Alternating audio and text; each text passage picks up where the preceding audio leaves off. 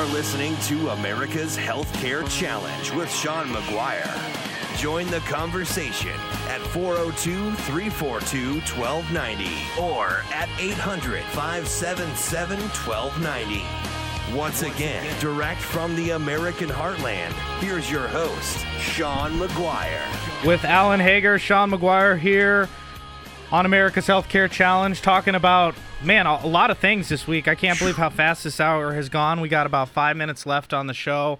Uh, got Grant Culp uh, as our contributor this week. Grant, uh, all around good American, uh, Marquette grad. I bet you liked uh, last week or two weeks ago, Grant, didn't you?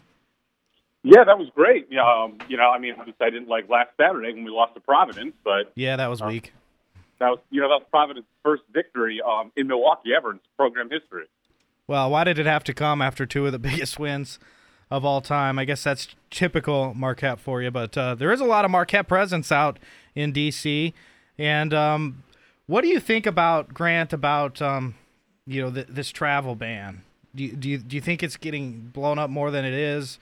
Um, I think it's problematic for healthcare because of the amount of uh, uh, weight or need our system has for foreign medical graduates, and it looks like this could have a, a major effect on rural Americans if if we're not able to get uh, healthcare clinicians uh, staffed out there. A- any comments on that, Grant?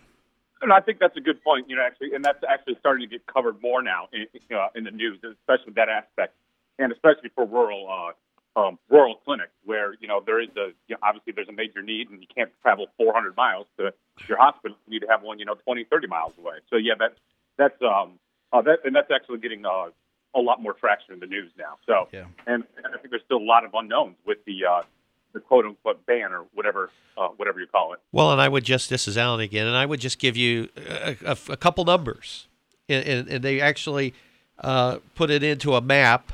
Uh, the Migration Policy Institute of 2015. We're talking about uh, physicians and surgeons that come to the U.S. and there's 14,000 just from Iran and Syria alone in 2015 that were born in Syria or Iran that would, under the policy that we have, technically could be banned.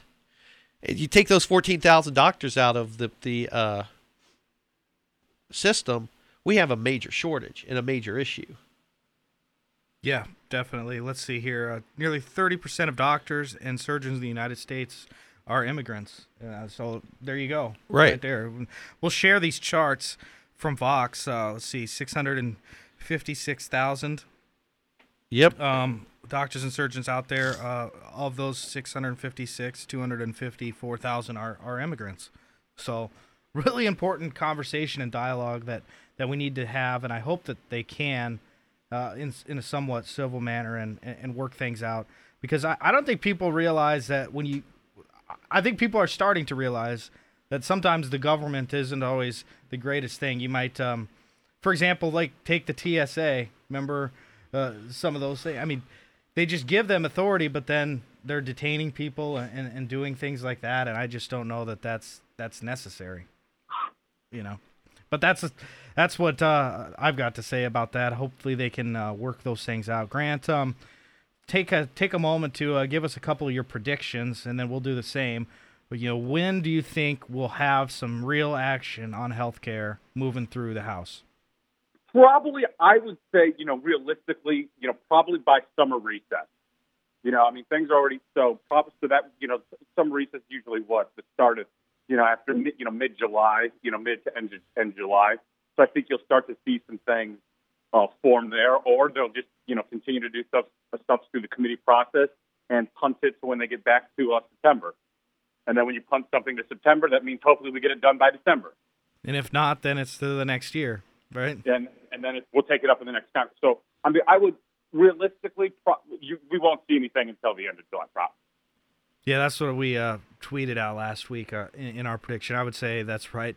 You remember the uh, they called them the town hell meetings in 2009? Do you remember those? 2010, the, the, the, yes, that was. Yes. Uh, I very, very much remember watching them. Uh, uh, that was, you know, when YouTube and politics really started mixing well, or for to some people's view. Sure. Well, do you think that could happen now to the Republicans? Do you think they're going to get uh, beat down at some of these town hall meetings? Yeah, I, and I think they, I think they will, but I think a lot of the people coming to the Republican town halls, if they do them, it's going to be the paid protester um, industry mainly, probably going there. So it's going to be your um, mainly your labor union, you know, SEIU, and you know some of the other unions as well. Um, but I, I, but I mean, a lot of members have really stopped doing town halls, um, largely because of what happened in 29, 2010. So I, uh, uh, some members will probably still do them, others won't. But I mean, it'll be interesting to see what members do during the uh, um, the summer recess. Well, and I would also agree with you, Grant, on that. I mean, we saw, you know, several members of Congress who had to keep people out because they had a 3,000 seat auditorium and there was like 6,000 people trying to get into a town hall.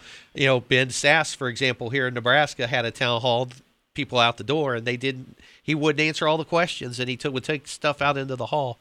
Uh, and he even then didn't answer those questions and incited the crowd a little bit more in that regard. So I would totally agree that town halls might be going the way of the dodo, so to speak. Yep. So that's all we have for this week. Hey, Grant, thanks so much for taking the time to join us. Alan, thanks again, as always, for your uh, great insights thank and you. stories. And thank you for taking the time to listen to the show. If you want to learn more, about what we do at Edie Bellis, just go ahead and check out ediebellisinc.com or uh, America's Healthcare Challenge. Again, our Facebook page is going to have this segment and uh, all the news during the week. Pretty easy to get informed. All you got to do is click like. Until next week, I'm Sean McGuire signing off.